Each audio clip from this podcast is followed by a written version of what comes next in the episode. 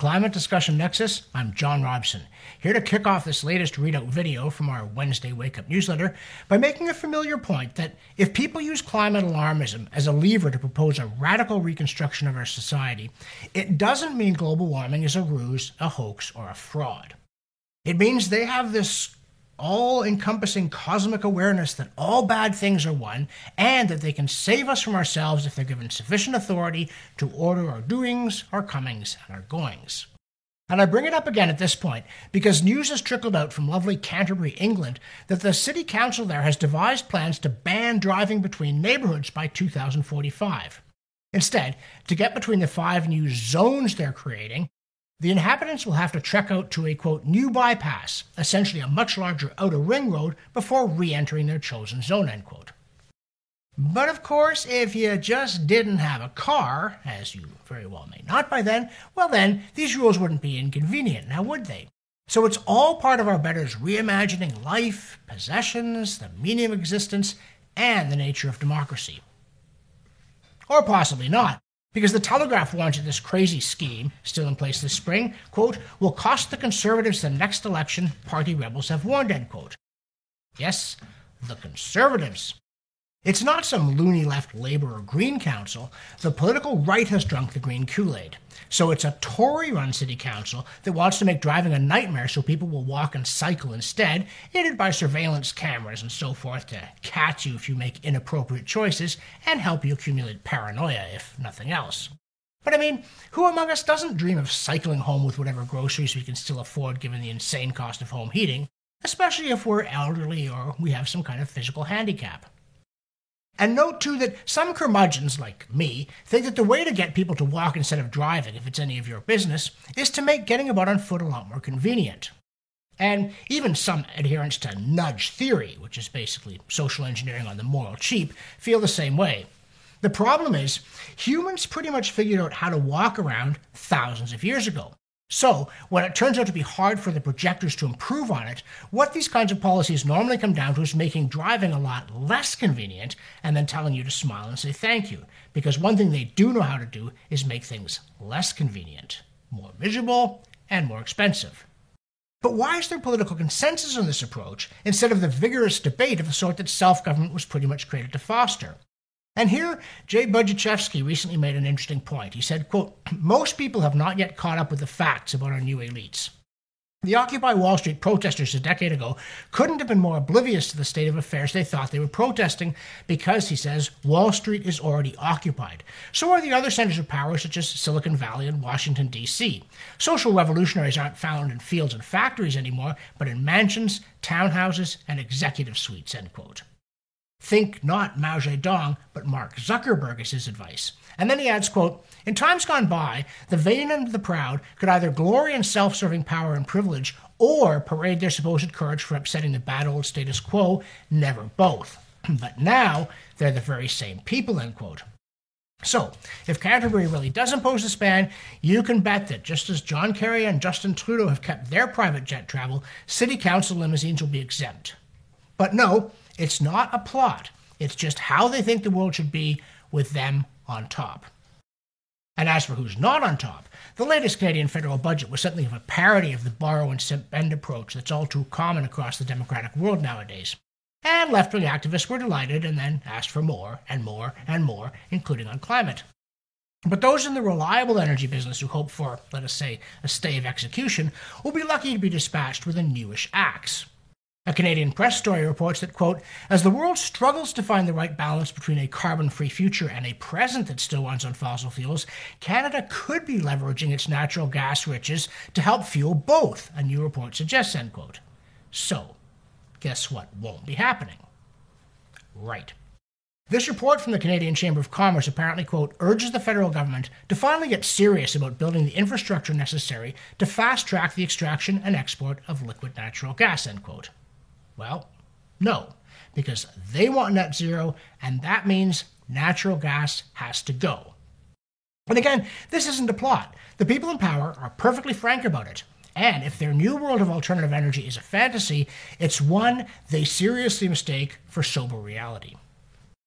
In the newsletter, we also note that Scientific American continues its descent into partisan polemics with, quote, wealthy countries have blown through their carbon budgets, end quote, and, quote, fast, deep cuts in emissions are needed to avoid climate time bomb, end quote. And, quote, see how much climate change has cost different countries, end quote, and, of course, quote, fascism's history offers lessons about today's attacks on education, end quote which you don't need to be told, especially if you're Americans, portrays Republican Governor Ron DeSantis as Mussolini. And we emphasize that Joe Biden's Trade War 3 rages on with, quote, the threat of new U.S. solar tariffs is back, end quote. Also, back in March, we ridiculed the fantasy Canadian Northern Corridor, only to have an alert reader inform us that a similar project was planned with much fanfare back in 1967. Back then, it was the Mid Canada Development Corridor, and nobody had heard of global warming, but just as today, nothing ever came of it. Oh, and on the climate hypocrisy front, the Canadian Environment Ministry is pretending to mend its ways after the string of high living public sector travel scandals in this country turned out also to include, quote, Canadian delegates to a climate change conference booked a luxury resort rated one of the least environmentally friendly hotels in Sharm el Sheikh, Egypt. Room rates ranged from $405 to $1,300 a night at the resort with a mediocre Green Star rating, but 13 bars, end quote. So they're feeling no pain at high energy prices or from anything else. Now, speaking of plots involving Davos and the WEF and so on, one odd thing about climate alarmists is that, with rare exceptions, their cosmic worldview includes that nothing that humans do can ever be good, even when it's supposed to benefit the environment. Hence, we come across a recent paper entitled, quote, A Wolf in Sheep's Clothing, exposing the structural violence of private electric automobility, end quote. Now, as soon as you encounter such labor terminology as automobility, you know you're far from the real world of human experience and deep in a postmodern house of mirrors where the truth is that there is no truth except for left wing political orthodoxy. So, the Wolf's abstract claims, quote, the world is running out of time to avoid cataclysmic climate impacts, end quote. But, quote, the electrification of private automobility is neither effective nor equitable, end quote, and instead, quote, not only maintains existing inequities, but also increases social injustice, end quote. So, everyone will have nothing, not even an EV, and they'll be happy or else. Okay, you might have a home run. Supposedly, climate change has made baseball more interesting by causing about 50 extra home runs a year since 2010 by making air hotter and thus thinner. Which we admit is bad if you're a pitcher, even if fans prefer it, although surely the same condition gives you an extra yard or so on your heater at the risk of reducing the bite on the breaking stuff. But that's not the real point. The real point is that if global heating has already ruined America's national pastime, then the bad, as well as good if you're mighty Casey, effects of climate change kicked in at least 15 years ago which is one more sign that you can say just about anything if it involves climate, and that the issue of whether climate doom is here, merely looms, or both at once, continues to fuddle alarmists. You can also say Happy Earth Month or Earth Day because for some reason April is Earth Month and April 22nd is Earth Day, almost as though the return of warmer weather was good or that environmentalists needed their own version of Easter. But apparently, it's not very happy. In fact, National Ge- Geographic actually concedes that it was kind of mean to traumatize kids with a doom narrative. Quote, negative climate news can bring children down, end quote.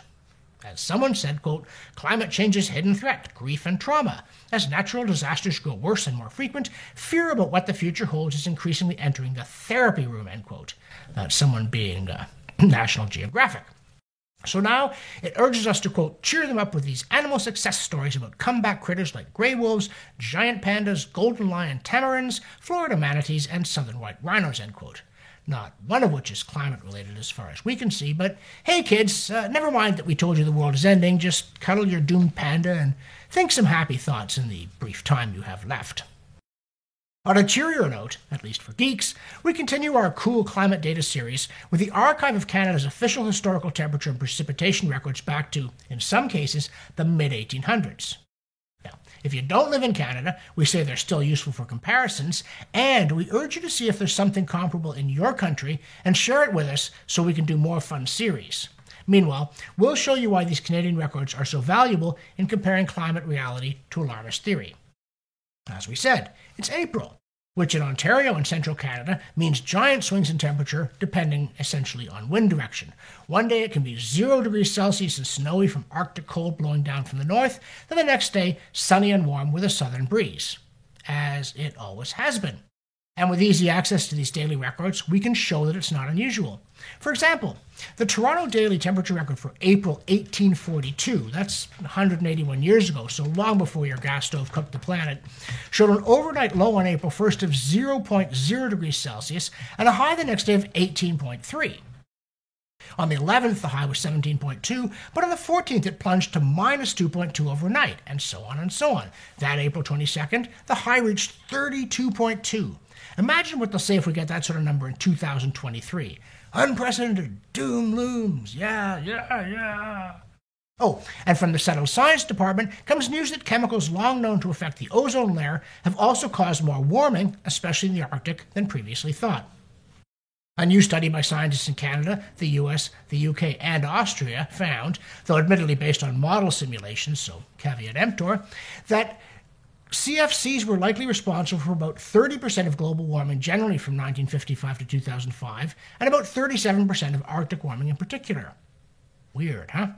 By 2005, we were already being told that the science was settled and that the dominant role of CO2 in causing climate change had been proven beyond rational dispute.